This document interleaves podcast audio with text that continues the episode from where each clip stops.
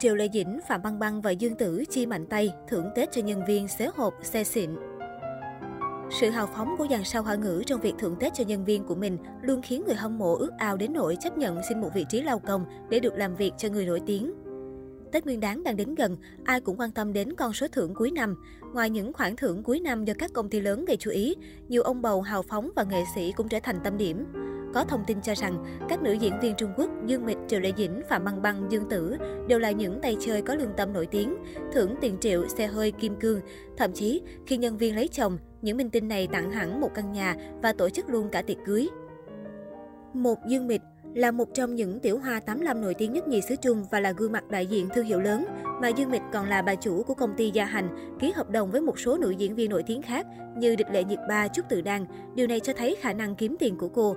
Có thông tin tiết lộ rằng mỗi cuối năm, Dương Mịch thường thưởng cho mỗi nhân viên khoảng 10.000 nhân dân tệ đến 100.000 nhân dân tệ, gần 36 triệu đến 357 triệu. Tuy nhiên, Dương Mịch từng hài hước nói về việc thưởng Tết cho nhân viên. Không phải con số này mà quả thực là khá nhiều. Ngoài dừng lại ở đó, nữ diễn viên Tam Sinh Tâm Thế Thập Lý Đầu Hoa còn sẽ tặng một túi sách, quần áo hàng hiệu và các phần thưởng khác cho nhân viên. Điều này có thể thấy Dương Mịch là một bà chủ rất hào phóng. 2. Dương Tử Dương Tử là cái tên gắn liền với nhiều thị phi khi cô góp mặt vào bất cứ bộ phim nào. Cô nàng lắm tiền đã từng trả lời câu hỏi của phóng viên rằng sẽ thưởng cuối năm cho nhân viên bao nhiêu. Dương Tử bất ngờ tuyên bố rằng mỗi người chỉ 100 triệu thôi, khiến cư dân mạng không khỏi thắc mắc liệu có đúng như vậy không. Sau khi sự việc được tung ra, cư dân mạng lập tức sôi sục. Nhiều cư dân mạng đặt câu hỏi liệu Dương Tử nói có thật không hay có cư dân mạng lại đùa cợt rồi để lại bình luận 100 triệu này là không biết là mệnh giá của nước nào. Nếu như đó là 100 triệu tiền Việt Nam thì tính ra chưa đến 30.000 nhân dân tệ. 3. Triệu Lệ Dĩnh Trước khi trở thành nữ hoàng tin và có chỗ đứng trong ngành công nghiệp giải trí, thì Triệu Lệ Dĩnh bị nhiều người khinh thường chê cười khi xuất thân ở nông thôn.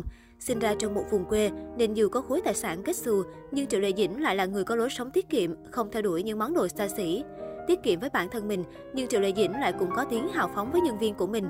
Có nguồn tin từng cho biết, cuối năm nữ diễn viên Sở Kiều Truyện thưởng cho nhân viên của mình cũng phải từ 5 đến 6 chữ số. Ngoài ra, cô ấy còn thường gửi quần áo và mỹ phẩm, đồng thời cũng giúp nhân viên thay điện thoại di động. Lương trợ lý của cô ấy bắt đầu ít nhất là 30.000 đại tệ và cô ấy cũng tăng lương theo thời gian. Hay Triệu Lệ Dĩnh còn chi mạnh tặng nhân viên cao cấp chiếc xe hơi sang trọng triệu đô, khiến netizen ghen tị. Nhiều cư dân mạng đã để lại bình luận, không biết Triệu Lệ Dĩnh có cần tuyển nhân viên nữa không? Thậm chí làm lao công cũng được thì cho xin đăng ký một chân. 4. Phạm Băng Băng dù mấy năm trở lại đây, sự nghiệp nghệ thuật của Phạm Băng Băng góp phần giảm phong độ vì scandal trốn thuế năm xưa, nhưng mỹ nhân họ Phạm đã vượt dậy bằng việc rẽ sang lĩnh vực kinh doanh và gặt hái nhiều thành công không tưởng.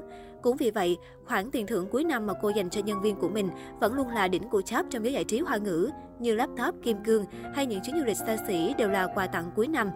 Có thông tin cho rằng Phạm Băng Băng còn mua nhà cho các nhân viên cốt cán sắp kết hôn, đồng thời thu xếp mọi chi phí tổ chức tiệc cưới. Cũng chính vì sự cao ngạo và hào phóng của mình mà cô đã đạt được kỷ lục đáng tự hào về mọi lĩnh vực, từ nghệ thuật đến kinh doanh trong thời gian dài.